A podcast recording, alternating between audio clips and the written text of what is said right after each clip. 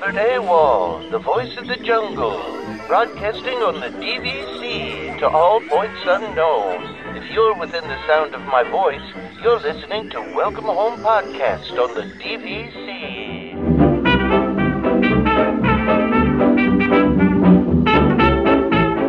Hello and welcome home. Thank you for joining us on episode one twenty-eight of Welcome Home, a Disney Parks and Vacation Club podcast. I'm Tom. I'm here with Trevor and Damon. How's it going, guys? Pretty good for a Sunday. It's actually nice here for once. Oh, yeah. Yeah, holiday holiday weekend here. You had your holiday weekend last weekend. Yeah, we did, uh, and it this weekend it didn't snow. So just oh my gosh. just to give you a perspective, it's actually funny. We we've swung entirely the opposite direction where it's uh, it's now feeling like summer. So we, we kind of skip spring, and and that happens here all the time. Well, oddly enough, here it was like ninety yesterday, and today it's in like the sixties. It, like it's kind of flipped completely. Hmm. Which is, uh, you know, Fahrenheit, of course. I, I know, I know you're usually working on Celsius, but, but Fahrenheit, yeah, it's, it was in the nineties yesterday. Now it's in the sixties, and uh, it's a little chilly out today. It's, it feels almost like fall. I'm assuming oh, so. the same thing's happening up by uh, Damon too. So, but I wore a sweatshirt this morning. Yeah, yeah, yeah. It's cold. So you guys took my weather then. That's fine. I, you can keep it. I mean, not snow, but I mean it's chilly. It's, yeah, you know, that's that's for sure. So. So yeah, so uh, why don't we why don't we get right into it today? I, I you know I, I hesitate to say this because uh, I feel like this has never happened, but I I, I feel like th- we don't have a lot a, a ton of topics to talk about today, so I don't know how long this is going to go. But I always say that, and then we end up going way too long. So so we'll see. Yeah, I think I think the first thing is that we just want to uh, you know well wishes to Kayla's Uncle Mark. I think he's been going through some stuff. There's a post in the group if anyone wants to check it out. So yeah. Yeah, check that out. I, I I appreciate the people that have been commenting on that. Yep. Yeah, that's been nice. So what were you going to say, Trevor? I'm sorry. I... No, I, I, I was just agreeing with Damon that, yeah, you know, definitely make sure you guys go look at the, the post and, you know, let Kayla's uh, Uncle Mark know that he's got some support out there. Yeah, definitely. Um, we did we did also get a question via email that I wanted to read because I, I appreciated the time that it took to write this out and, and just the... the nice sentiment of this. So, so Blake wrote us uh, via email, uh, Tom, Damon, and Trevor. Wanted to send you a quick note of thanks. I've been listening to your podcast for about five months. Pretty, pretty new listener, Blake is, uh, that which is great. Uh, at the beginning of the year, my wife and I, mostly me, were needing to lose weight. We we are trying to come up with the usual what do we reward ourselves with. I've been a huge Disney fan all my life and wanting to buy D V C since I, I met my wife, but she's always put the brakes on it because of the money. At the time, mid-January, I was up to two hundred ninety-one pounds and not healthy. And while we were talking, I came up with an extreme goal and reward. I said, what if I set a goal of getting down to two hundred pounds? Could I buy D V C then? My wife thought a minute and said, if you lose ninety-one pounds, you can buy into D V C and I won't say a word. And he says, game on. So uh, fast forward to today, I've lost fifty pounds down to two forty-one. I need to lo- lose another forty-one pounds before I buy into D V C for the first time. And I think I'll hit that goal around November or December. The reason I need to thank you is that one of the ways I've been losing losing weight to walk six miles every day, and your podcasts serve a crucial role in helping motivate me while I listen uh, to keep walking while I listen. Uh, despite what Damon says, I, I feel like Damon, you haven't compl- complained about the long episodes, but but despite what Damon says, I like the long episodes as it keeps me from having to fumble around with my phone while I walk. Keep the long ep- episodes coming. Thanks so much. Now here's his question. Well, but yeah, so yeah, so I mean, I don't remember necessarily complaining about the longest episodes either. I mean, I just leave, so I yeah, mean, yeah, there's true. no complaints yeah. for me. Yeah. Like, David doesn't say anything; he's just gone. Yeah, yeah. exactly. Yeah. So, um, but I mean, listen, I Blake, I, I appreciate you writing that in. It's it's nice to hear that we provide any sort of motivation for that. So that's that's really cool for sure. So. Uh, especially when you're working towards the goal of D V C. So, um, so here's here's a scenario that he wants to set to us to answer. I've just hit the magical reset button. You you three still have all the knowledge and experience gained from your time as D V C members, but now all your contracts are gone and you own nothing in D V C. However, you now have the money you spent on D V C back in your bank accounts. This is your chance to completely start over fresh with no encumbrances. I like that word. It's a good one. Of where you already own. Uh, assume there's availability at every D V C property. Knowing what you know now, how would you start over with D V C? Which resort or resorts, direct to resale or a mix? Anything you anything you wish you had done differently other than I wish I had bought earlier. Uh, thanks for the show. That's a good question. I, yeah. I, I like this question. Okay, who who wants to tackle this first? Well, okay, I'll I'll, I'll go first. So okay. I, I'll I'll say that I would probably not have bought at Bay Lake Tower. I just because we, it's not that we don't like staying there. It's just we've only stayed there the one time, and I feel like we've stayed other places a lot more and enjoy places other places a lot more. We like we like Bay Lake. It's just not our, our favorite. So I, I think we probably would have bought in somewhere else, maybe uh, Animal Kingdom or you know probably probably Animal Kingdom or something like that. Uh, And, you know, it, so that's probably the big thing. But I also, and, and I found, you know, obviously found this out later. I've talked about this before, how I didn't even know resale was an option when I bought my first contract. I probably still would have bought one contract direct just to get the benefits and then bought the rest resale like I've done, done, you know, done a mix of it. Uh, but I, I probably would have done even more research than I'd done initially, you know, really look at everything and, and, you know, figure out which was the, the best uh, resort for me to buy into and, and, you know, the, the same use years. I definitely wouldn't have bought that, bought that other contract that was a different use year than my other two contracts. That was, that was an annoying mistake that I made. So, uh, I definitely wouldn't have done that, but I probably just would have chosen a different home resort. What about you guys? Okay. I'll, I'll go next. Um, Yeah, so I, I think for myself, I, I wouldn't have changed how we bought in. Um, you know, getting the direct contract at the at the Poly, um, that absolutely would stay. Um, I would keep that there, but um, I would have adjusted the points. Um, it, or the the one thing that we did change when we started staying at the Poly was we originally stayed in the standard view, and then when we realized we could get enough points to stay at the lake view, um. The I, I prefer the Lakeview, obviously. So I, I would have made sure that I had enough points to to factor in the Lakeview. Would it would have been the big difference. Um, and then the only other thing I would have changed is, is if I could have bought into Grand Californian, um, I would have actually, or because the problem is, is it, it's at a point now where it, like even. Uh, resale is, is hard to get. And I, I shouldn't say hard to get, but you know, it's, it's still a lot more expensive for, for what it is. Um, but yeah, I would, I would look into getting a Grand Californian contract because at this point we're already talking about when, the, when the new D V C, um, hotel opens up in California, we want to, we want to get to that scenario where we're basically alternating every year between Disneyland and Disney World. So that would be the only thing I would change is getting some Grand Californian points. Yeah, that's good. That's a good one. What about you, Damon? Um, I don't think I would have changed resorts or anything like that. I mean, it was the resort that when we were ready to buy, I mean, I would probably just do the same thing. Whatever resort had the longest time, you know, left on the contract, I would buy or whatever time I bought. I think the only thing that I probably would have done differently in the process is my second direct contract. I just probably would have bought more points. Um, it, it's so easy to buy direct in terms of, you know, you, it's not on your credit report, right? That's, that's something that's really nice, especially if you're concerned about buying it and then having to buy other things like cars or houses or things like that. And the process is just extremely easy because it's all done in that, that Disney bubble, right? So while the pricing is a little bit more and the loan, the, the loan is a little bit higher, I think the ease of it just makes it, you know, I, I would have bought more points. I bought fifty as my second contract and I probably wish I had bought one hundred. But other than that, no, I mean, I would have stuck with, with, um, direct just like I did. I don't think I would have changed anything like that. Yeah, that's that was a good question. I, I really hadn't thought about that before, I guess, right? Going back and changing something like that.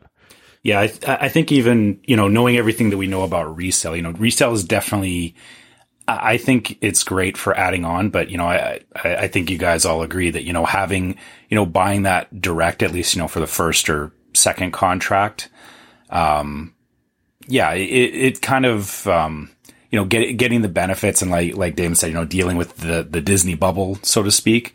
Um, yeah, I don't think I would ever change that. Yeah, I get that. Uh, so who wants to read this Allison question? Uh, I'll, I'll take that one. Um, so, so Allison asks, which movies slash I Ps are overrepresented at Disney and which are underrepresented? Mm. Um, hmm, okay. Well, okay. Overrepresented. Um, I would go Mickey. Uh, I mean, is he though? I mean, he's only got the Absolutely. one ride. He's only got the one ride though. Everything. I mean, I know Mickey's on everything, but on everything though. Yeah. Yeah. Um, I, I was actually going to say Cinderella myself. And, and I think that's mainly because I don't, I, I've said this before. Because you have some hate fan. there. You have some Cinderella I, hate. I, I'm not. I'm just not a fan of Cinderella. I don't. I don't like it. A, like I, I've never liked the show, and yeah, I just feel that it, it gets way too much um, front and center. It, yeah. the, the thing is, is you have to look at everything that's super duper classic, right? That has, you know, stood up the, to the test of time, and and those things have to stay, right? Like Cinderella, Snow White, Mickey, Peter Pan, and, yeah. Cinderella, Snow White, Mickey, and I yeah. think that um, you don't put Peter Pan in there. No, I do not. No. no, it's not. How do you not put Peter it's Pan not, in there? Because it's not as classic as those. I'm sorry to tell you. I, I mean, okay. It's just not. Start asking people, you know, again, outside of maybe what you've watched, and, and ask people, and, and they'll tell you they've seen Snow White and Cinderella. Not all of them have seen Peter Pan. But that, that being said, I think that there's that level of classic that needs to happen. And, you know, while there's definitely shows that I think are far better and movies that are far better, you know, just because they, you know, it's like Gravity Falls. I mean, I think that's probably the best thing Disney has ever put out. But would it be smart to represent that in the park outside of, you know, the Epcot, you know, around the world, you know, thing? Like, no, it, it wouldn't be smart. So it's very difficult, like underrepresented, overrepresented, you know, what should be there. Uh, you know, like, I mean, how many people love DuckTales? I don't even really, you know, the original one I love, but the new one, like, it's okay. I mean, it's cool that it, you know, they're doing something with it, but that's not everybody. So, you know, they're, they're kind of limited to this, you know, greater common denominator. I'd say in general, like the Disney Channel kind of properties are not well represented in the parks, right? Yeah. And, and you know, that, that kind of goes back to what Damon was saying is, you know, there, you know, there's, there's lots of shows over the years, you know, there has been other shows, you know, not necessarily to the same level of, of thought as Gravity Falls, but there has been a lot of those Disney Channel shows that, you know, at various points they, they, they build up a lot of hype and they, and they, they are very popular, but for whatever reason, you know, and, and you know, kind of to what Damon's saying, you know, they, they don't, um, they don't want to put them in the parks because it, one, you know, things do change quickly on Disney Channel. Like if you actually do look at the, uh, the amount of shows that come out and, and that turnover on what's popular, they wouldn't be able to sustain that, I guess, is the first problem. And then, um, yeah, you know, it, not what resonates with me doesn't resonate with, with, you know, the next person is the next problem. Yeah. I, I think though, if it was represented in the ways that we see, you know, we see the Phineas and Ferb and the DuckTales and, and smaller things like that would be interesting. But I think the cost that comes along with that is just a, a little too high, especially think about it. You know, they did DuckTales while DuckTales was still kind of being produced. Like if you went back and did something with Gravity Falls, like you have to find all these people again to do that. I think a lot of the things they don't necessarily know how well they're going to do. I think that they were aware that DuckTales was going to do well regardless. And I think that's why they were able to accomplish something like that. And Phineas and Ferb just went on forever, I feel like. So that was easy to accomplish. But to bring everyone back, I mean, bring back Alex Hirsch for Gravity Falls to do something like that's just not going to happen. So yeah. I wish it did. And I wish there was a smaller venue for things like that um, as they were doing shows, but I don't think it could be anything large. It just wouldn't be cost effective. Yeah. It's there's a there's a uh, Gravity Falls uh, marathon going on on Disney X D this weekend. We've been watching. I, I think there always is. Yeah. Well, no, there's a specific. They specifically have a marathon that they're advertising. That although they're saying they're doing it in order, and they absolutely are not doing it in order. So I don't know what why they keep saying they're doing it in order when it's well, obvious they're not. But so so you have to remember, right? There's production order and airing order, and they're definitely different. And you well, yeah. realize that actually most of the Disney shows are actually aired out of production order. I don't actually remember a show that hasn't aired out of production order, at least a few episodes. So what you may be seeing is just, you know, they're going episode one oh one, one oh two, which is not how it originally came out. Yeah, it's just it's just weird because it doesn't make sense with the storyline sometimes. So, I mean, although we were watching, yes, I, I don't know if maybe just the the marathon didn't start until today or what, whatever, you know, but it's never not on. It is I can on tell lot. you yeah. that. It's yeah. on a lot, yeah. Like, I, I watched, I re- rewatched the mini golf one with um you know the the the people that are golf balls. The, yeah. it, it's such oh, a great yeah. episode. It's a great one, yeah. And you know, again, I realized, like, man, this show is just really good. And you would think, you know, even we know in our group when we started asking people, when we started doing the podcast, people were unaware of the show. And again, I would say it's probably Disney's crowning, you know, crowning achievement in terms of animation. Yeah. Especially with a series. I don't think there's, I mean, maybe you can talk movies, but I don't think there's another series that really comes close to that.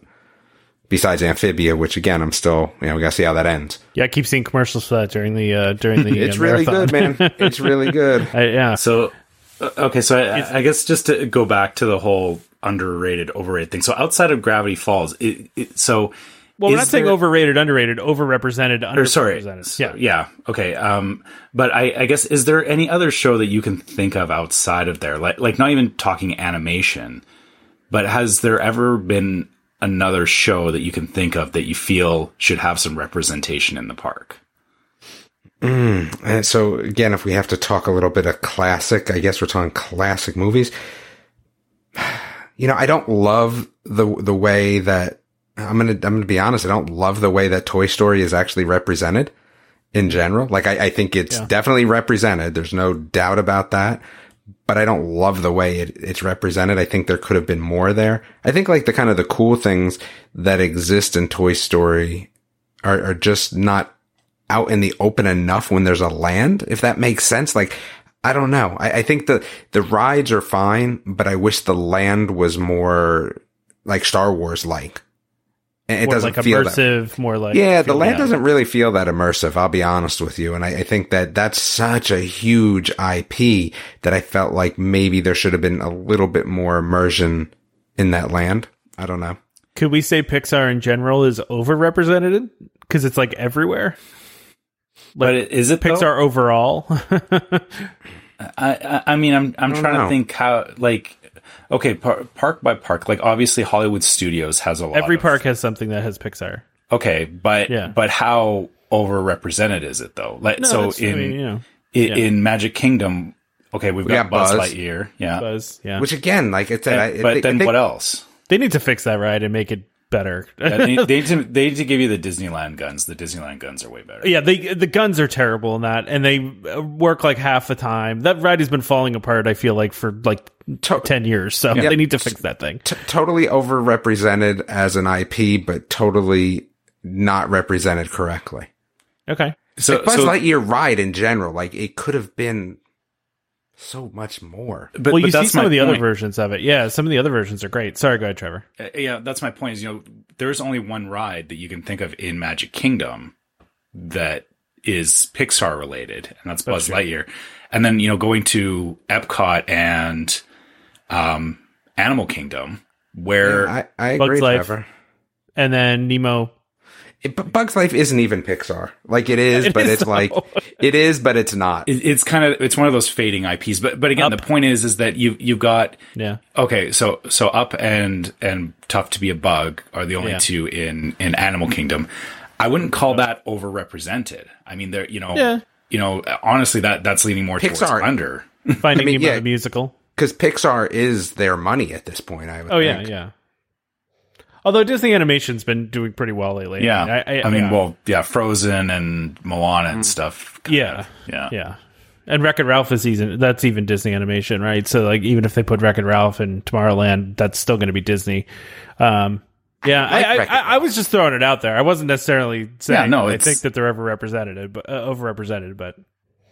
You could probably make that case more at Disney, at Disney California Adventure, right? Like that's because the whole Pixar area. But. Well, well, Pixar Pier is, is kind of um, it's kind of an analog to Toy Story Land. Like they yeah. they they, they kind of. The, I guess the thing is, is Pixar is ha- it has its own section, but you know yeah. having having its own section doesn't mean that it's too much in the parks. Like sure, I, I, I guess the way I was looking at it was, you know, like I, I said Cinderella because.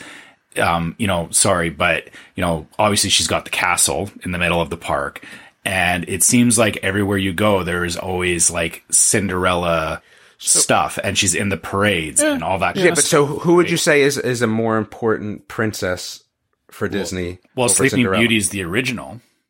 Yeah, but I mean, Sleeping Beauty. What, I, again, forget about who the original is. I mean, what's more important though? Who do, you know? Who do more people know? Like, I think Cinderella is just iconic.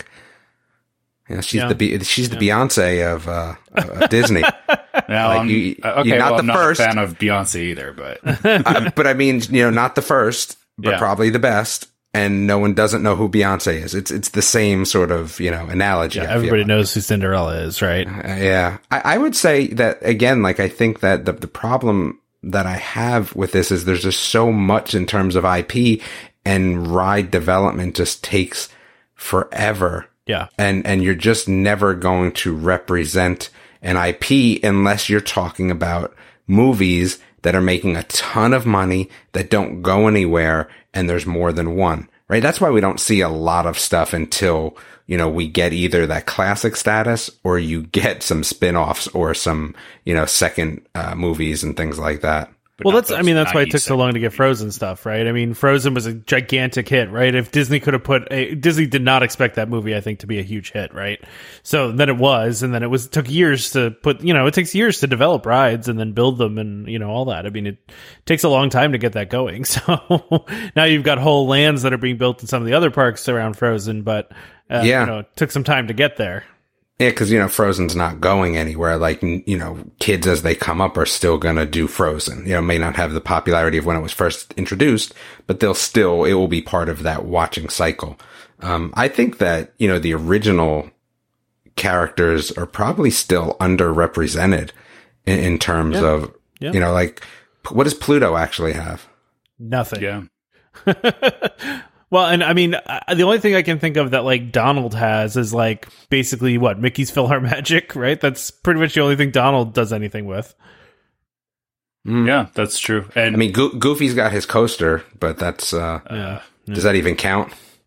Not really, right? I, I I wouldn't be proud of that, but it, it, it, listen, if I guess if you're using that as your first coaster introduction, it's a great idea.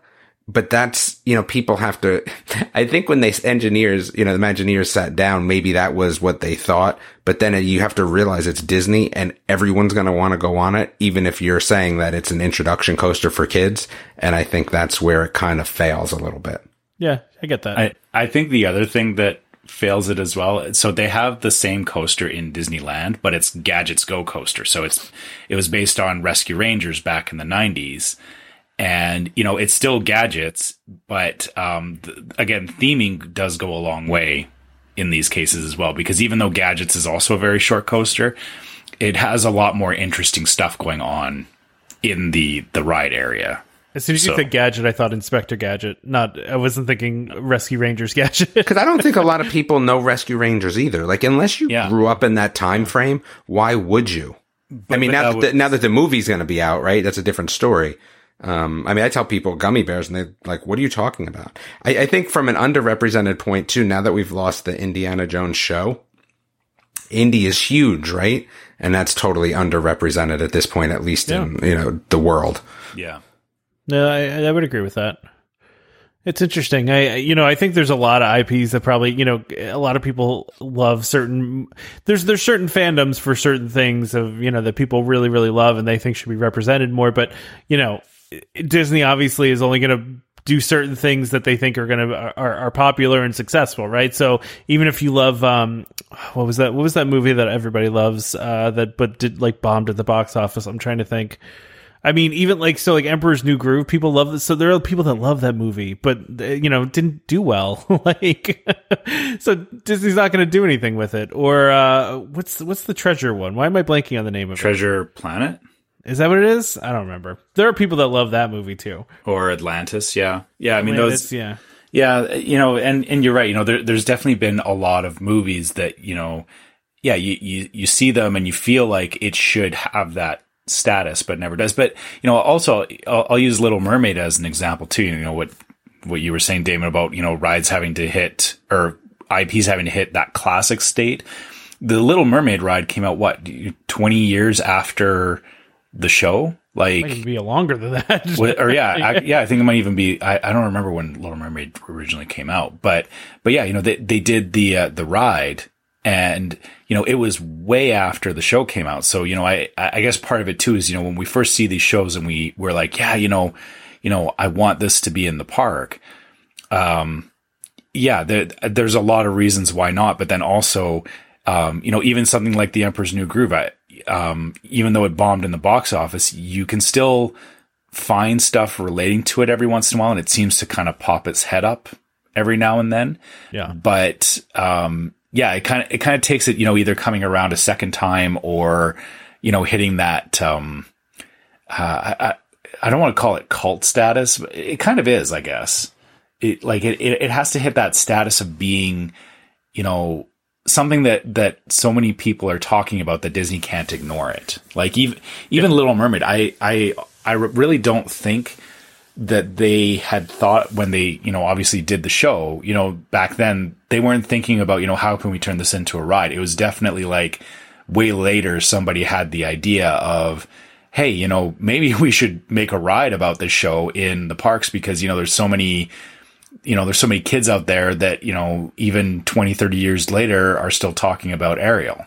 So I kind of I, I like when they do original stuff, though, too. And I feel like now they just have so much I P that it's almost like they can't just do original stuff anymore. But, you know, it's just he, it, it's almost like a bad business decision at this point not to tie something to an I P because they have so much I P.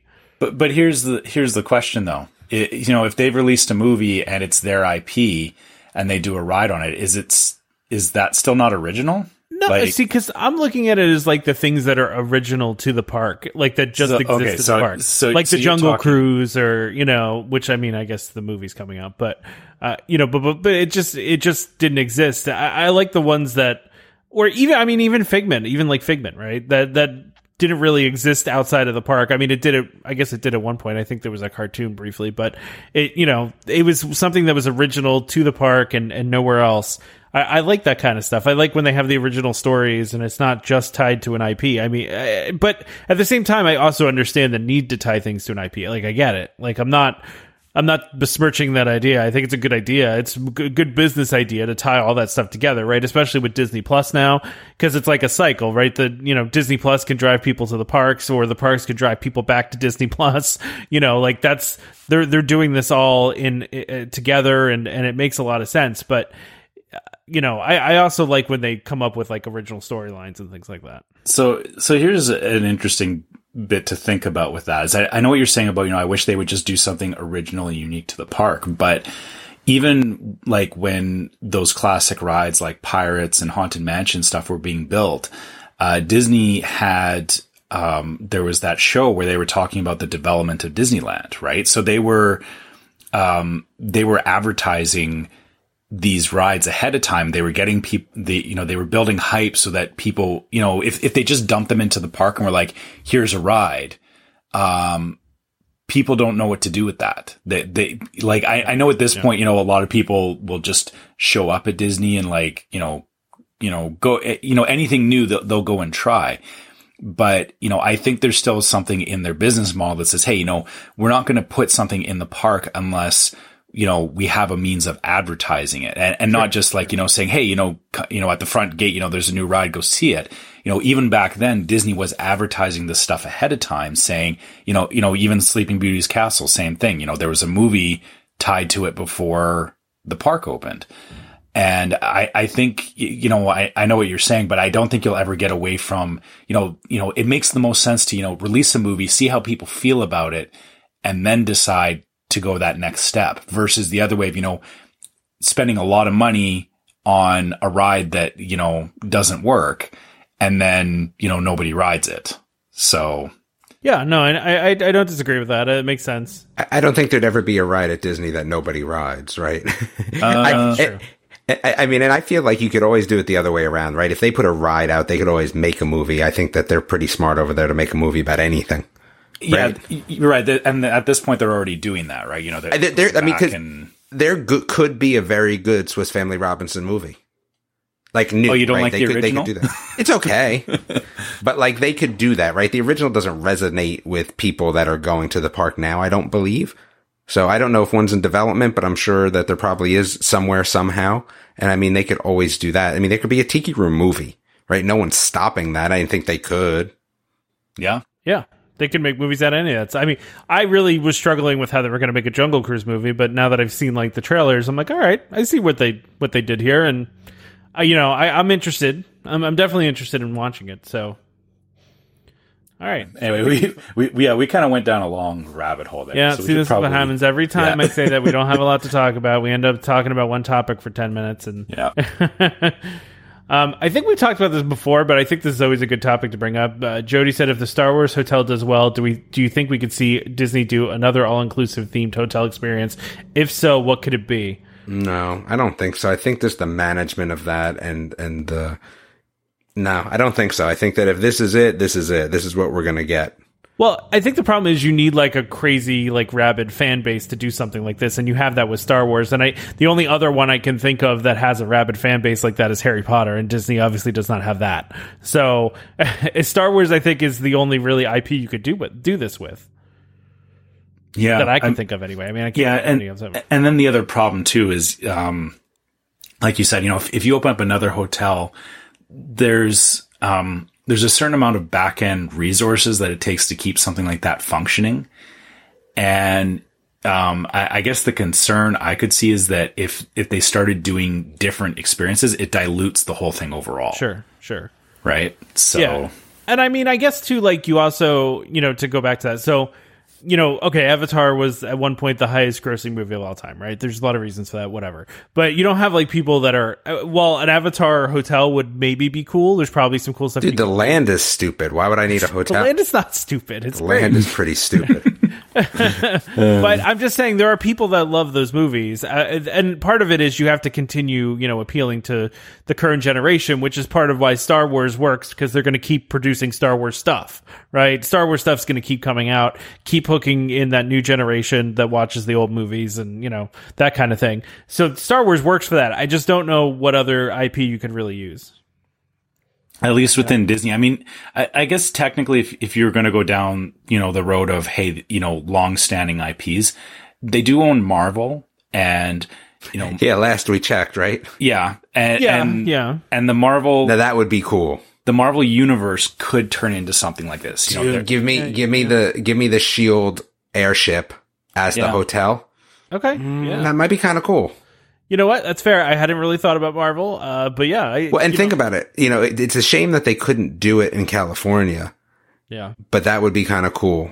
Yeah. Imagine if if you if you could make it like a real airship, like they could do it, so it's like in the air, even though it's not flying all the time, kind of like they did with the Avatar, you know, stupid uh, mountains. But like something like that, where like you take an elevator up to it and it's kind of in the air. That would be kind of cool. You know, you gave me a hard time about complaining about uh, Doctor Pepper Zero. You're saying, what about the people that made that? Uh, what What about you besmirching all the uh, the the work Marvel? that took place on, on those floating mountains and all? I mean, it took them years of work to do that. What about all the people that designed those, Damon? yeah, the, they did a terrible job. No, I, I just don't. I don't like it. I think that the I think Avatar is pretty stupid in general. Sorry, James Cameron. Sorry, James Cameron. Well, and they are going to have a bunch more of those movies coming out. But to your point, I almost feel like you could do more with Marvel than with them with Star Wars, yeah. even because there's so many characters and there's so many different things going on. There's so many interesting things they could do with that. You know, the the, the challenging thing with Marvel is that it, it's been around longer than Star Wars because you know both of them were absorbed into Disney over time. But you know, Marvel is a much older institution than Star Wars, but the challenge lies in that over time, stories have been rewritten, characters have been redone. And I know we're getting Disney's new take on it with, the, you know, the current Marvel Cinematic Universe.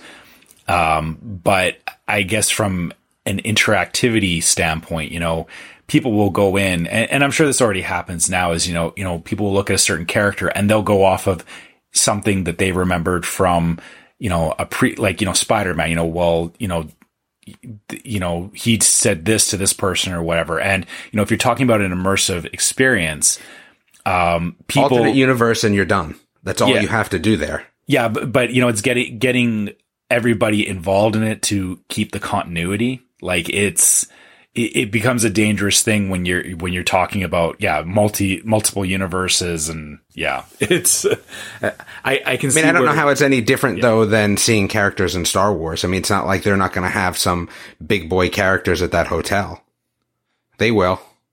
Yeah, I just feel that with Star Wars, they've better... I shouldn't say they've better well, controlled it. They've done a better job of keeping all the the weird sideline stuff out of the spotlight, I guess, is but, the big thing.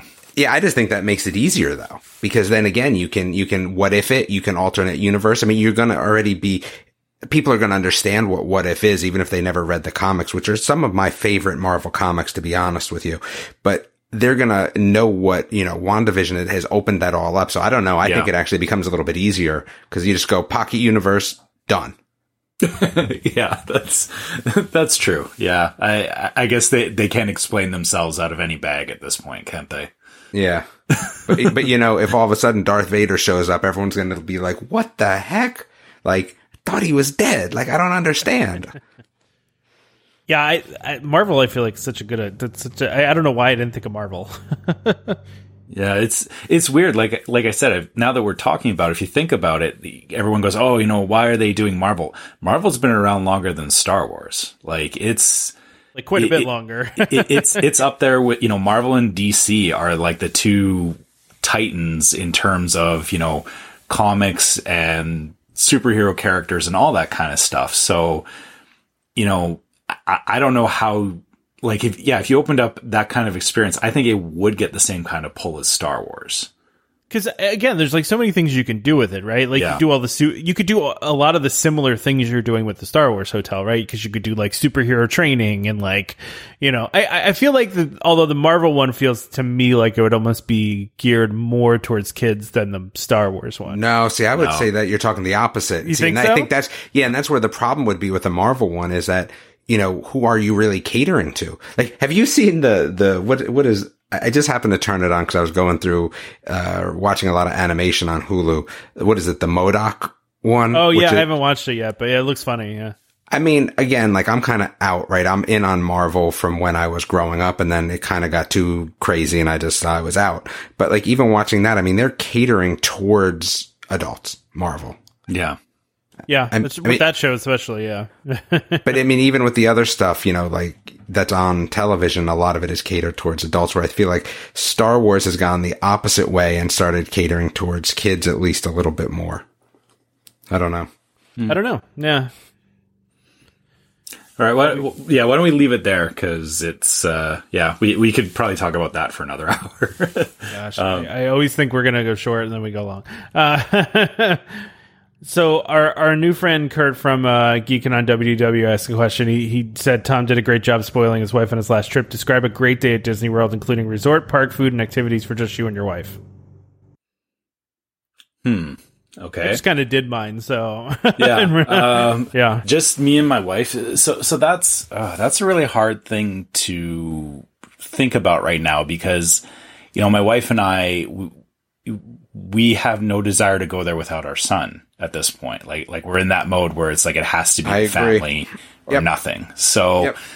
um, yeah, I guess if it was just us, I mean, I, I would say, you know, I, I would probably do a lot of the same things that I do now with my son. Like it, I wouldn't, I wouldn't change the core of my Disney trip. Like we, we would still do fireworks shows. We would still do, Um, you know, obviously stay at the same hotel. Uh, yeah, I mean, it's, I, I don't think it's any different than, than what I'm doing now. I mean, like, you know, we did, we, we did like a nice dinner and all that kind of stuff, stuff that we wouldn't necessarily do with my daughter. Like we wouldn't take her to a really nice restaurant like that. um, but you know, I, I, I, like I said, I think I just kind of did mine. So, um, So do we want to just move on to Rob's question then? Yeah, sure. Um, Rob didn't ask this in the official question by thing group uh, thing uh, in the group. I just pulled this out of the group, a question he asked everybody because I thought it was a good question. Okay. Uh, do you want here? I'll, yeah, I'll yeah read go ahead. You yeah. go ahead. All right. Okay. Yeah, read it. Uh, so so Rob says uh, we have a, a, tri- a trip coming up in July. This is our first time going in the middle of summer and our first time without strollers. We're considering bringing a stroller just to hold our stuff, but like the idea of not having to worry about picking it up. How do you all make the transition as your kids get older? We still want to bring water, at least since it's hot, just a backpack or two. Uh, um, don't buy anything until the end of the day or send it back to the resort or the front of the park. Like he's, he's asking for, you know, how, how do you manage, you know, going around the parks and, you know, you obviously you're not just going to be with what you have with you. You're going to, you know, kids want to buy stuff. Um, and then, yeah, you know, you want to carry, you know, the usual stuff, water, um, ponchos, stuff like that. Um, for us, um, the way that we did it, and, um, I, I purposely chose not to take my son to, Dis- or we started with Disneyland, and we didn't take him until we knew he was old enough to be out of a stroller for a day. So he, it wasn't until he was about four years old that we took him on his first trip. Um, honestly, I think for that first trip, I kind of wish that I did take a stroller, because I ended up carrying him a lot of the time. Uh, um, which I, it wasn't a bad thing. It, it just, you know, would, it would have been easier with the stroller. As far as, um, as far as, you know, how do you manage stuff? Um, yeah, in, in my family, the way that we did it for the longest time was we had, we had the, the central backpack that my wife and I handed off to each other throughout the day. So it meant that we weren't, one or the other wasn't killing our backs. And we had, we had a couple of water bottles in there.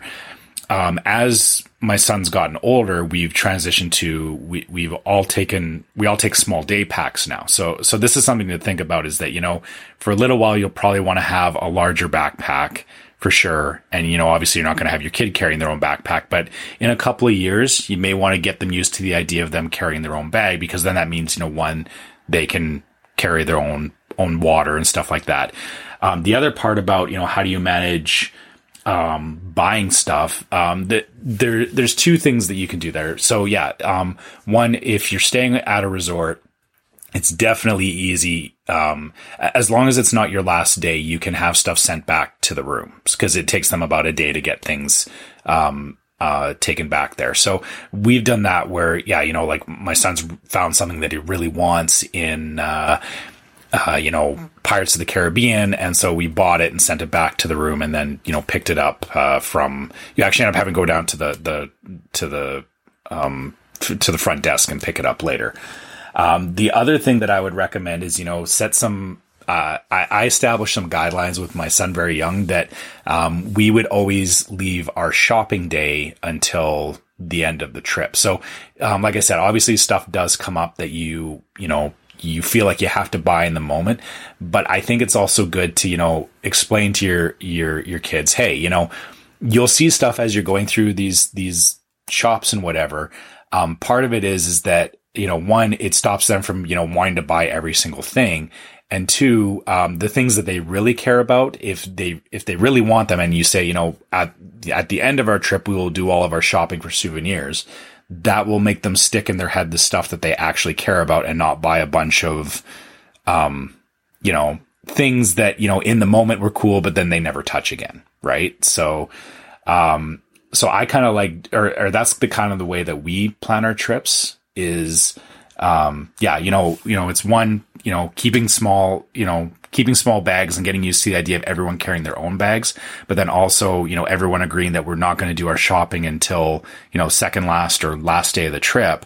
And then that way people actually buy stuff that, that they really want, because again, it also gives you a chance to think about it, you know, over the trip, you know, did I really want that lightsaber, or was it just like in the moment I was all hyped up about Star Wars, right?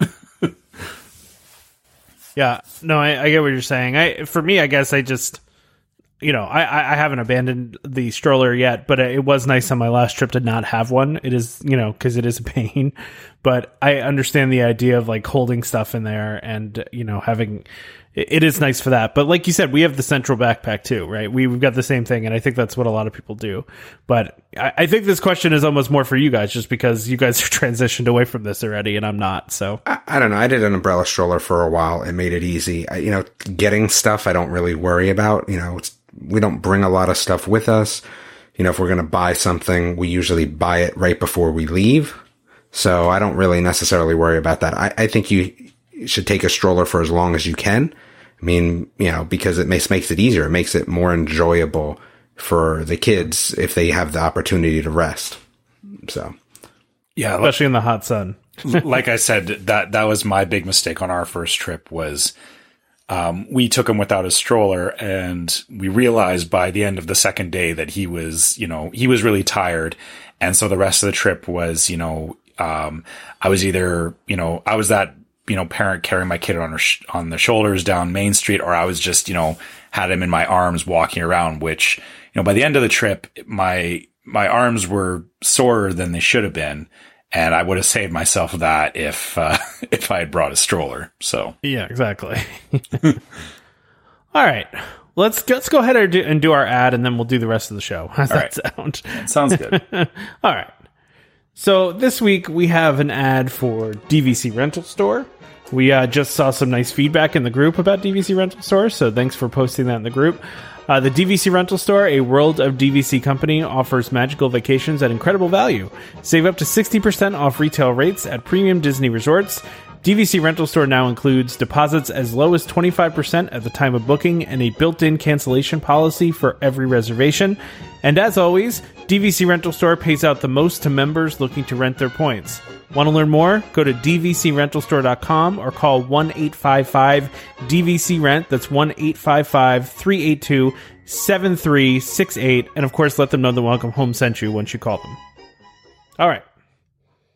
Let's go to the next thing. Yeah. So so this um, this D V C news, this is just a rumor at this point, right? The Yeah, this uh, is just a rumor, but we'll find out in a couple days if it's true or not. Yeah. So so the rumor is on Tuesday, June third, so a day Thursday. after this or oh, sorry. I, I can't read today.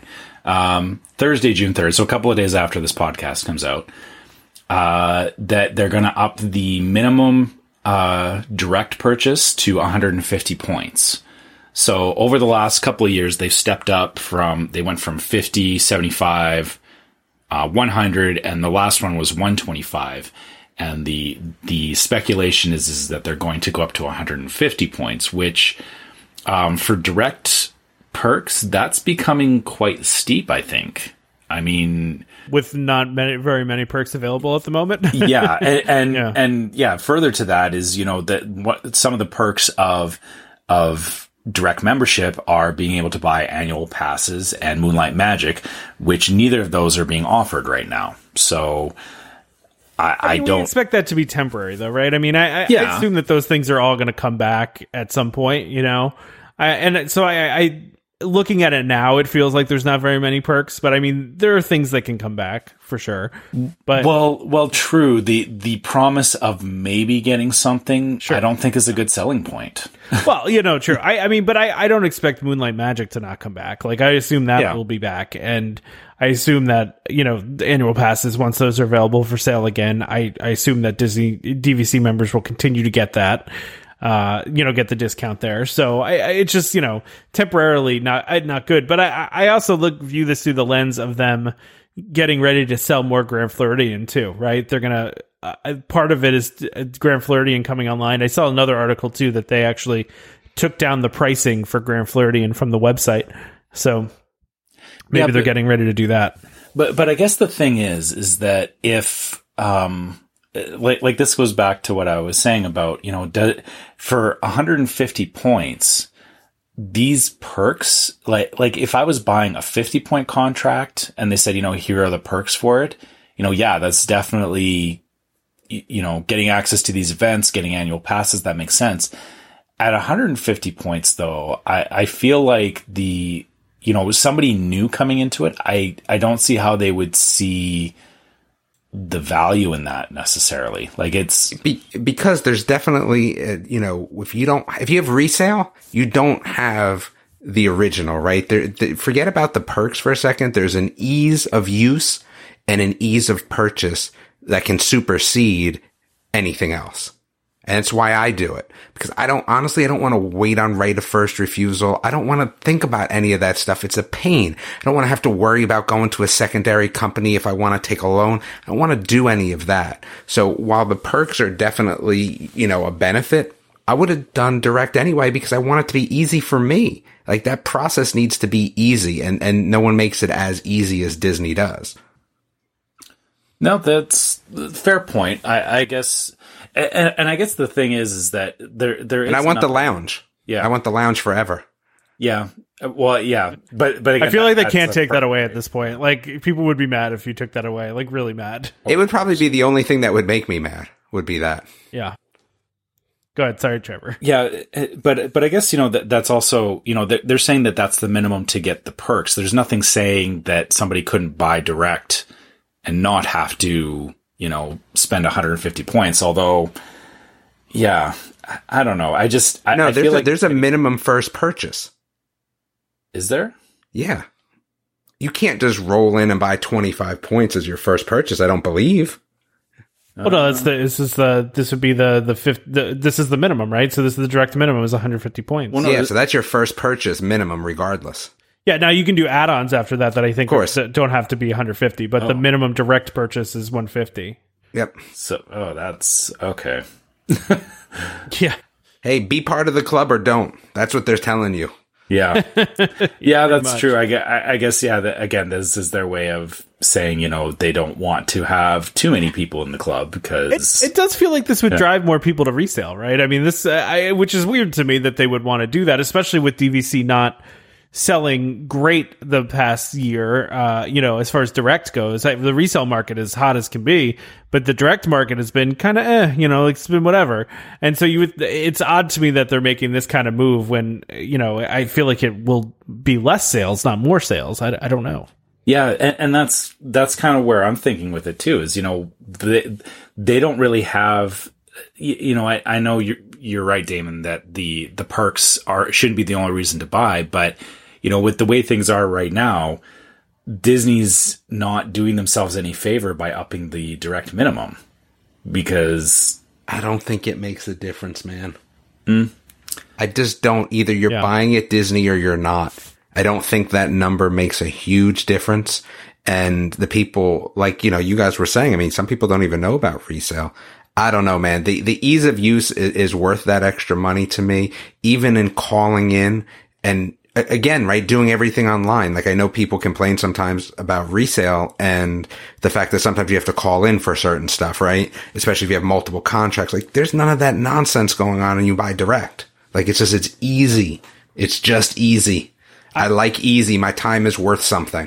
uh, no, I, I, I know what you're saying. I, in, to your point, like when a lot of people walk in and they, you know, the first time they take that meeting, they don't know anything about the minimum. And I, and, and I'm sure the, the advisor's not going to go like, you know, make a big deal of it. it was, it was one hundred twenty-five last week, but I'm going to sell exactly. it to you for one hundred fifty now. yeah. yeah. They're just going to go, oh, we can get you set up with this contract at uh Grand Floridian for one hundred fifty points, you know, like, and they give them the numbers. Like there's no discussion of that. So like you would hope people would come into that educated, but you know, most people don't, right? Most people don't know about D V C until you go and do the meeting and, and talk about, talk about it more there. So I, I you're probably right about that, Damon. It's like people, if people are going to buy, they're going to buy, right? It's, it, it doesn't matter what the minimum is. Um, it's, it's more about the, the people that are already in it that, you know, know about more details about D V C already. And of course, this is not going to affect, uh, well, as far as we know, Uh, that current blue card holders are, are going to be grandfathered in. So I, I think that's going to continue. I, I don't think that that would change, but you know, who knows? Maybe, maybe it could, but you know, I don't think it would. But yeah, it's, it's just an interesting move by them. I, and, and maybe it's part, you know, maybe it's partly because of what Derek was saying too about Grand Floridian, about how they, they couldn't, there was nothing that Disney could do to slow down those being sold. They were selling so fast that it was, right. They kept raising the price and it was selling like crazy. Uh, so, you know, maybe, maybe Disney sees that too. And, Is is going that way. I, I don't know. Yeah. Yeah, I guess you're right. Yeah. If they, if they know that they're going to have a big uh, push on Grand Floridian coming up here, they could be, yeah, it could be a little bit of, you know, controlling it so that it doesn't sell out immediately, but also knowing darn well that people will buy what they'll buy. Well, and because like we're not all that far off from them reselling Grand Floridian again. I'm like, it's yeah. going to be fairly soon, you know. Like it's, it's they're they're doing this refurb pretty quickly. It's it's happening. It's going to be done by next summer. I mean, it, they're going to be selling that before you know it. And uh, so yeah, I, I don't know. It's going to be interesting. Yeah, well, we'll have to wait and see if this actually comes true. Again, just keep in mind, people, that this is a rumor. It's nothing is confirmed yet, but the speculation is is that as of Thursday, you'll see the increase. So um, we'll be able to verify that in a couple of days. Yeah, and, and I guess, you know, to that end is, you know, I I went through this when they when they changed the uh, the rules around um, uh, Riviera, that, you know, we bought our contract just before they changed that you you couldn't use a resale to stay at the newer resorts. So, you know, th- I think that that could be part of it too, is that, you know, anybody who's on the fence right now, if they see that a, a price increase is coming, you know, it may prompt some, uh, some quick sales as well. Right. That's true. That's yeah. also true. Yeah. All right. So Disney has uh, put out a new patent uh, about virtual queues with the intent to replace standby lines altogether, it seems.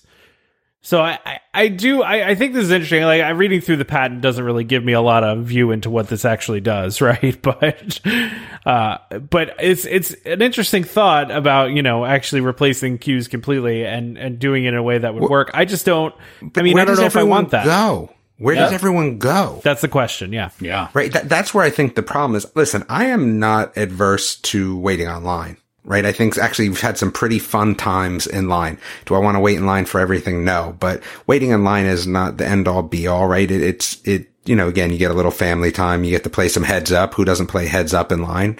And, you know, maybe you talk to some people prior to COVID that are in line with you.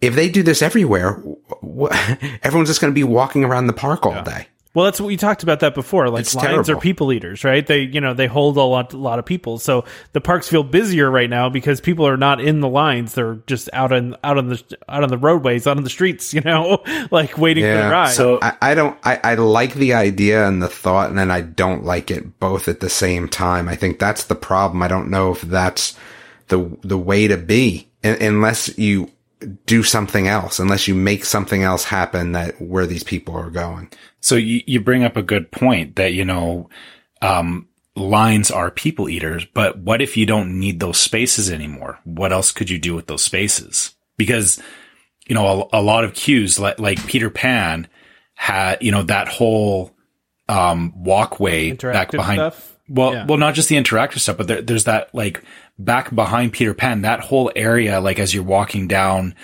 past or towards, um, Haunted Mansion, that's all queue there. Like, like that, that whole walkway could be expanded. You, you could take all of that space that was formerly used for, for lines and you could well, repurpose it. Right. It, but, but you know, the thing about lines is it's about immersion at the end of the day. Without lines, where's the immersion? I think what yeah. I'd like, what I'd like a little bit better would be is that there's some sort of virtual queue that allows them to mitigate four-hour lines, right? So what you're doing is you're saying, okay, there's a virtual queue, and the line may still be an hour, but that's all you're going to get. And maybe that helps mitigate, because at the end of the day, those people that wait on eight-hour lines, like, you're not taking that many people away from the park because they're they're sitting in one space and that's just one line, right? I think that maybe if you mitigate it so that you allow me to only have to wait for an hour when I go, rather than, you know, and again, maybe sometimes where it's not as high that, that be goes down to twenty minutes. But if they cap the max of waiting by a virtual queue, then I can kind of get on board. Yeah. And, and maybe that's, that's maybe, yeah, you're right. Maybe, maybe that's more what this is approaching is, you know, I remember when, when Avatar opened up, we, we the, the, uh, the queue for it was ridiculous. Like, you know, the people lined up all the way outside of, Uh, into Africa from from yeah. where Flight of Passage was. Um, if they can avoid that, that would definitely go a long way towards, um, you know, perception of being too busy in the park, right? Like, like I know what you're saying, Damon, is, yeah, you know, sometimes getting in line and just, you know, chilling out in the line, so to speak, you know, it gives you a bit of a break as well, because you're not running here and there and you're not, you're not, on a ride or, or feeling like, you know, you have to get to the next ride. Um, you know, yeah, if, if they could control that to a point where the, you know, the ride never exceeds a certain amount of time, that would def, and, and maybe what it is, is that, you know, once the ride hits a certain point, maybe they, you know, th- they have something there where, you know, it's like, hey, scan this Q R code and we'll get you in line, but, you know, you'll come back an hour later or whatever, right? Like maybe that, it's, that's a good point. Like yeah. it's not all the time. It's only at certain times. Yeah. Like, like once the, once a ride passes a certain threshold, then, then it becomes a virtual queue, right? That's interesting. I like that idea. Yeah. Well, and, and at the same time, even if you have the virtual queue, right? And and you, you learn this when you go on Rise of the Resistance, like even with the virtual queue for Rise of the Resistance, you're still in line for like a little while. Like once they call you, we were still in line for like fifteen minutes and having to walk through the whole standby area. So like we still were in line, just we weren't in line for four hours. We were in line for fifteen, twenty minutes instead of, you know, the, the whole long thing. So it, yeah, I, I think that's, that's an interesting thought. I, I don't think that this is something they're going to use for everything. I think it's, it's more of something they would use for, you know, like you said, for some of the more popular rides, for some of the rides that get the really long uh, lines, um, you know, that kind of thing. So yeah, and, it's interesting. And, and yeah, I think there does have to be a bit of a balance there. Like I, honestly, like, like to your point, Damon, I, I don't mind being in line for like Space Mountain because Space Mountain's queue is interesting. Like there's, I know they've taken out the, the game that was in the middle of it, but you know, even outside of that, you know, there, there's stuff to look at. It's, it's got an atmosphere and an environment to it. It's not, um, I'll, I'll use, there, there's a vast difference between stand, standing in line for Space Mountain. And then when you go to Disneyland and you sp- stand in line for Peter Pan, that is the worst queue ever. And for anyone who's been to Disneyland knows what I'm talking about is that that queue was designed back in the, in the fifties. And it, everything is very narrow. You're packed in. It's outside. So that, so there's nothing to do. Like, like it, it's not like the one in Disney World where the, or actually, sorry, I think they have added the interactive stuff since we were there last. Like they, they kind of built something off to the side for it. But, but, you know, I remember being there and it was just like, oh God, you know, I could, I could do without standing in this line for, you know, forty-five minutes plus, uh, because there's nothing to the line. If, uh, if they found that balance between, yeah, you know, being able to go and, you know, the, the queue being part of that interactive experience leading up to the ride. And that still takes, you know, thirty minutes or an hour, but, you know, you're not having to wait in line for another hour on top of that just to get to that point. You know, the, the, this system definitely looks like it could, it could help address that. And then, um, like I said, I, I think it also does lend itself to, you know, them rethinking some of these, uh, some of these rides and how they have, have done the queues because, um, you know, a- again, Peter Pan, uh, just because it's, it's an easy example is, you know, that this, there's a section of it that is interactive and immersive, but then, um, there's that whole overflow section, which is just, you know, if there's too many people, you're basically just stuck in a back corner going through a bunch of switchbacks to, to get to the rest of the queue, right? So if they don't need those spaces as much because virtual queue is managing it, um, to me, that implies that, um, you know, there, there's actually a lot more space in the parks that could be utilized for other things. Like, yeah. like, like not just necessarily widening a, a walkway or whatever, but, you know, they could, you know, they could fit in smaller interactive areas or something like that where these queues were. Right. Yeah, no, it's, it's, it's an interesting, interesting thought there. I mean, maybe I'm also just like looking at this like, okay, so what does this mean for FastPass, right? Like, does it mean FastPass won't exist anymore? Will it exist in tandem with this? I mean, because really, if you think about it, FastPass is in a way just a virtual queue, right? You're they're they're they're timing everybody out for a certain amount of time. They're saying, you know, this window, this window, this many people in this window, this many people in this window. It's not all that different than a virtual queue. So I, I do wonder how how that affects FastPass, but um, you know, we don't really know what FastPass is going to look like when it comes back or if it does come back. So I, I would actually like it if they took away the sixty day fast passes, uh, because of something like this. Yeah. Like, I get like, it. like, yeah, you're right. Is, you know, it, it really is facilitating that, but because it turns into a, a game of, you know, if you're, it's the same problem with Rise of the Resistance, right? Is, you know, if you're not there, you know, right at the start, you miss out. Right. Yeah. Yeah. So yeah, you know, it, I, I guess maybe the, the thinking is, you know, if, if everything's a fast pass, then, you know, nobody has that's even necessary. Yeah, no, nobody needs to complain about not having fast passes, right? Exactly. Yeah, exactly. Yeah. Well, and virtual queues are one of those things, and you know, this kind of leads into the next topic where uh, the Disney C E O Bob Chapek was talking about the park pass system and the virtual queues and saying that they're here to stay. And you know, virtual queues are. it's interesting because some people absolutely hate the whole Rise of the Resistance thing and other people really like it. I found it to be a fine experience, maybe because I got a reservation and it was, it wasn't that difficult to do. Uh, maybe I would be more frustrated with it if I had not gotten it. I don't know. But, um, it is, it is interesting that people are very split on that, you know, where some people really hate the idea of a virtual queue and some people really like it.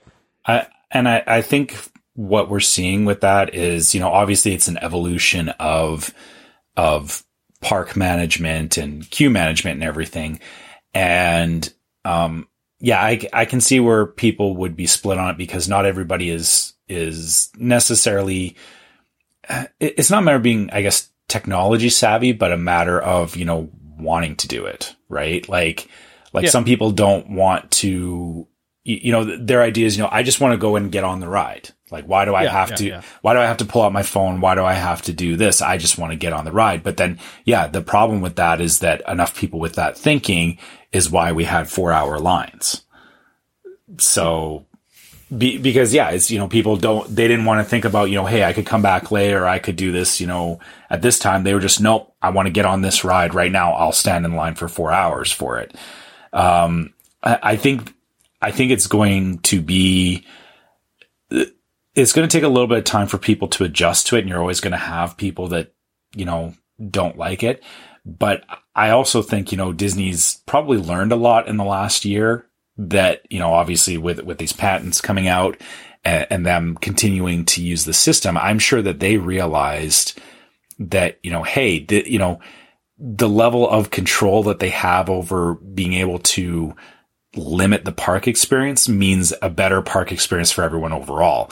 The, the, um, the trade-off is, is yeah, you, you know, you know, there was always the complaint, hey, the park is too busy. There's too many, you know, there was too many people around me. I didn't like how crowded it was, right? Disney obviously understands that they can, they can limit this by, you know, using the park pass system. They can control, you know, how many people come into the park.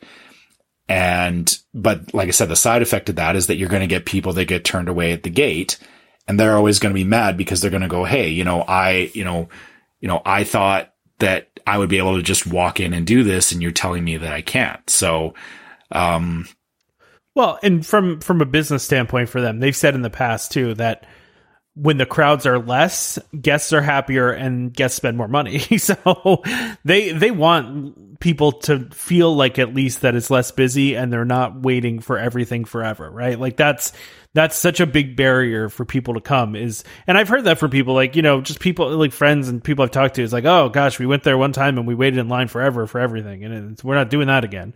You know what I mean? Like yeah. That's the kind of thing that they, they don't want to hear. So yeah, there, there's definitely, I, I feel that they've discovered there is a sweet spot between, yeah, you know, amount of money spent versus time spent on doing different things, right? Like, you know, yeah, when it, you know, when it's really quiet, you know, people aren't necessarily doing much of anything or spending money on anything because, you know, when it, when it's too quiet, actually you, you end up in a, in a case where, you know, people will go and hit all the rides and whatever and go, okay, you know, well, I've done everything I wanted to do. Bye.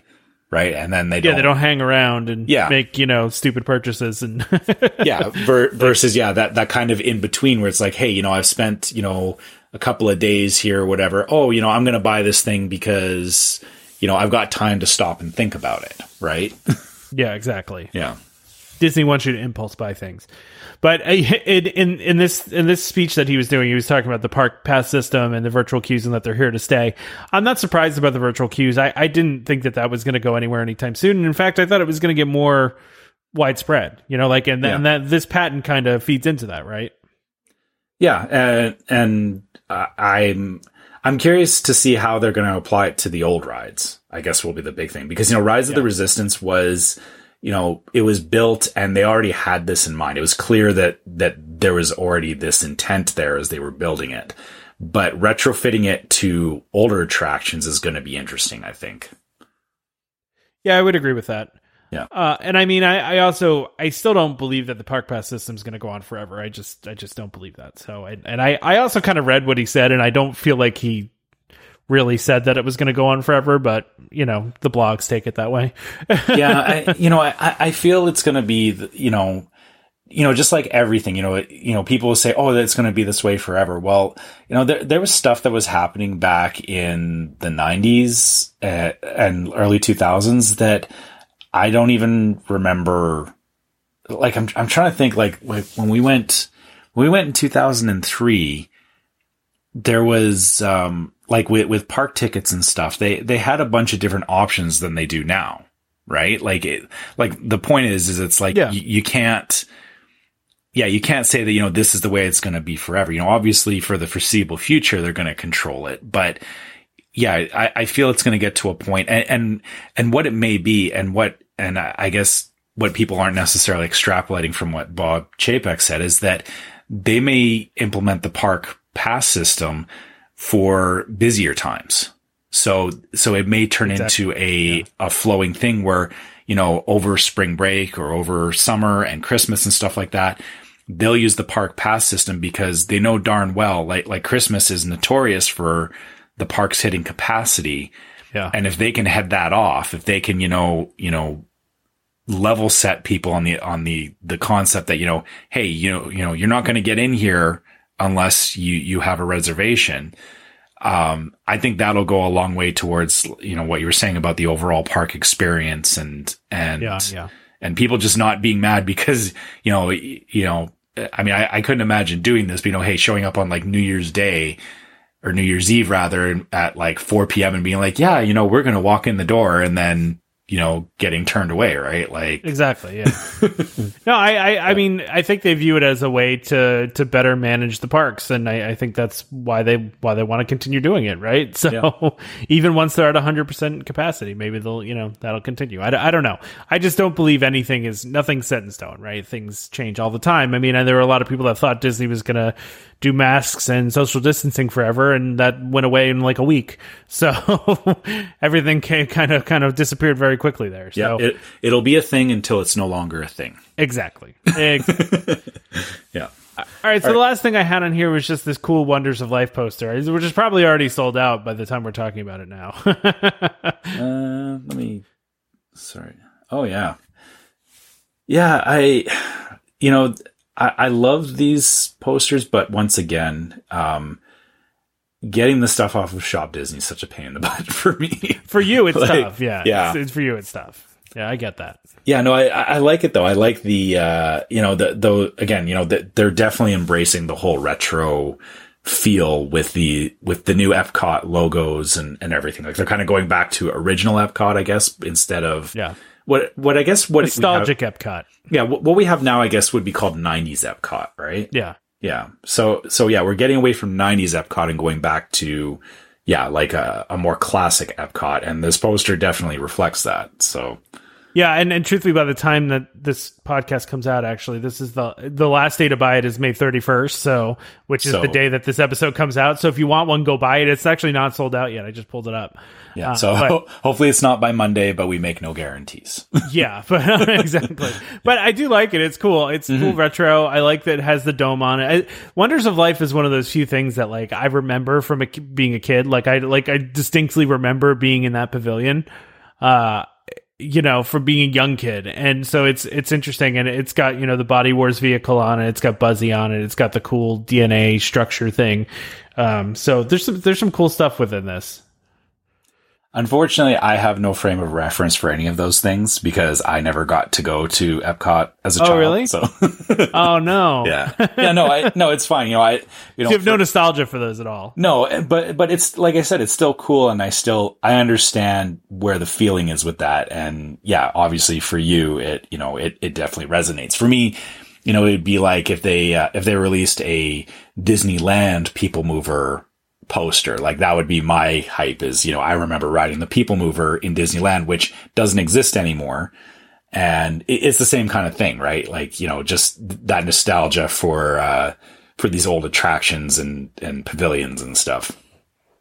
Yeah, I, I agree. I, I like the old Epcot stuff. I've talked about that on here before. I like the old yeah. school Epcot stuff. So. All right, well let's let's wrap this thing up. Look at that, we were actually fairly uh, fairly shorter than usual today yeah. this week. So I just I, I, yeah, qu- quiet weeks aren't bad, you know. I, I think obviously with summer coming, uh, Disney is uh, you know, they're they're ramping up for summer, and you're probably going to hear a lot more coming into the fiftieth here. Yeah. In the next couple of months, I'm sure you, there'll be a lot of announcements for us to talk about. And we didn't talk about the commercial that they put out for the fiftieth because it's the first commercial they it's, put out. They didn't really really reveal anything. It's yeah, just, it's, you know, it's purely yeah. a teaser. There's there's nothing there to really talk about. It, exactly. So I, I think there's going to be a lot more announcements coming. So exactly. And we'll talk about those things when they get announced. Of course. So yeah, I guess let's uh, yeah to wrap it up. Uh, As usual, if you guys want to email us, you can always find us at welcomehomepodcast at gmail dot com. Uh, some of our listeners, as you heard at the beginning of the episode, sent us some great emails, and, and you know, we love we love reading your emails, and obviously they sometimes get on the show. So uh, so make sure you guys reach out to us if you have any comments, questions, or just want to share a trip experience or something that you're doing.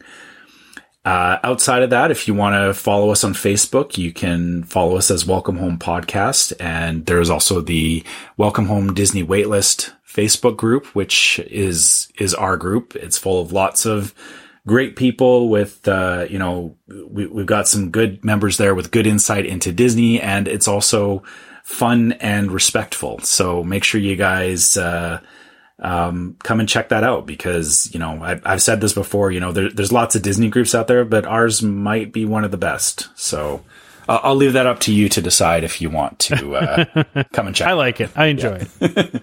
Yeah. And as usual, we, we have a YouTube channel, which is called Welcome Home Podcast, as well as an Instagram, which is Welcome Home Pics. Uh, those, uh, make sure you follow those, because those are the platforms that we do try to use when we do, uh, Uh, trips. So, you know, Tom used Instagram for his last uh, trip. And, you know, as we get back to going more regularly, we'll, we'll try to make sure that there's more content on those areas for you guys to check out. Last but not least is uh, the store, which is store dot welcome home podcast dot com. You can find uh, mugs and t-shirts and stuff on there of our logo. Uh, as Damon posted in the group, for anyone wondering, we, we do have, uh, that new t-shirt coming, but we're trying to just figure out some stuff on the back end with, yeah. um, vendors with, with a vendor. Yeah. So, um, stay tuned for that. If you want a Haunted River Country, uh, shirt, it's, it's looking really cool, guys. I, you know, I, I hope that, yeah. you know, everyone listening is as excited as we are about it. Um, so stay tuned for that. And last but not least, if uh, you guys are listening on iTunes uh, or actually any other service where you can leave a review, please do. Uh, we do see those reviews, and uh, we, you know, we obviously comment on them from time to time. We we we prefer the five star reviews. You know, obviously some people don't like certain aspects of the show, but uh, and that's entirely your choice. But the only thing we ask is, you know, constructive feedback is the best thing for us. Yeah, and uh, of course, don't forget to subscribe to Welcome Home Podcast so you can be reminded every time we release a new episode. You can find us on Apple Podcasts, Google Podcasts, Amazon Music, TuneIn, Stitcher, Spotify, just about any place you can find podcasts. You can find us. Just uh, search for Welcome Home. Look for the one that says D V C and Disney. Where we should be there. Uh, just a reminder to our listeners, Welcome Home Podcast is for entertainment only. We are not employed by the Walt Disney Company, and as such, all opinions we express on the show are our own, so please consult a D V C representative or a Disney cast member for any information, uh, any more information about anything we talked about today. Huge thank you to D V C Rental Store for sponsoring this episode and continuing to be a, a partner of ours. Uh, please check them out to uh, rent D V C points, or, you know, or rent out your D V C points. Uh, join us next time for more Disney Parks discussion, of course, more D V C talk. We hope to see you all real soon. This is Skipper Albert A. Wall, the voice of the jungle, signing off from Welcome Home Podcast on the D V C. We do a huddle when we hit a chair. How she can cuddle is no